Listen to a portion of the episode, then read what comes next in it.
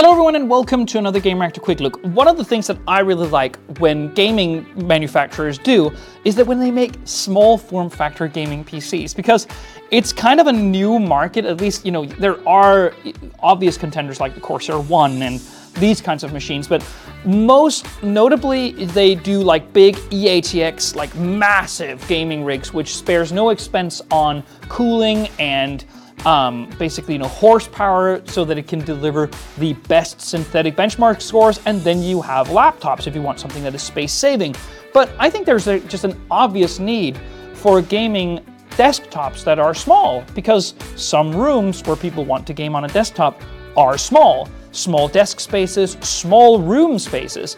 So for HP to make something like the Victus 15L, it's very exciting to me. Now, as you can see, this is like, it's not NUC small, but it's really, really small. I mean, you could fit this almost anywhere. It's like shoebox size.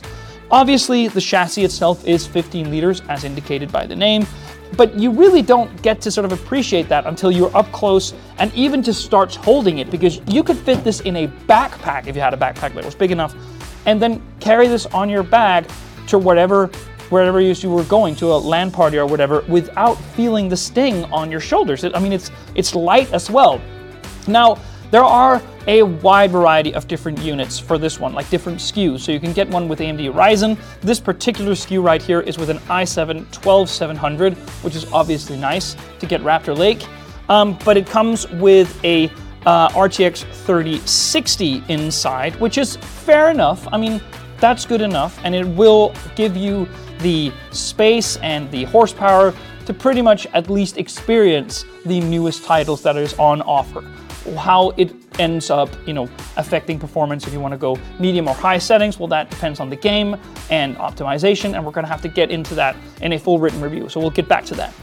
There is room for up to 36 or, or 32 gigs of RAM, but inside here we have 16 gigs of DDR4 3200 megahertz RAM. Again, various different SKUs available, so just be mindful of that.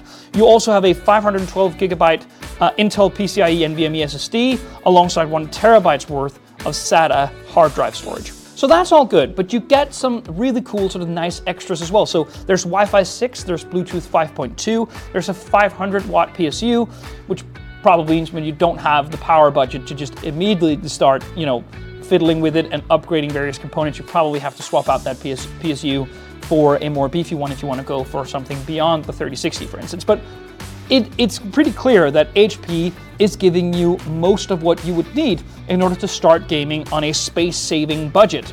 And this particular one is, I think it's around 1400 USD, which is okay, actually. It's to be the uh, the 12700 that mainly soaks up part of that budget. But I mean, look at it; it's pretty cool. Like you get you get, I think, a fine array of ports on the back. Most of what you need for, you know, display out is on the graphics card, obviously. And then you get four USB and gigabit Ethernet. Some people will probably think that that is too little. I think it's fine because you also get a wide array of ports here on the front. So that's four uh, front-facing USB Type-A ports, one USB Type-C port, as well as a combo headphone jack. All of this in a chassis that is very small, and I only turned it on briefly and started running synthetics before we started shooting this, but the noise level is surprisingly low. So look out for a full review soon, but and a positive first impression. Thank you so much for watching. See you on the next one.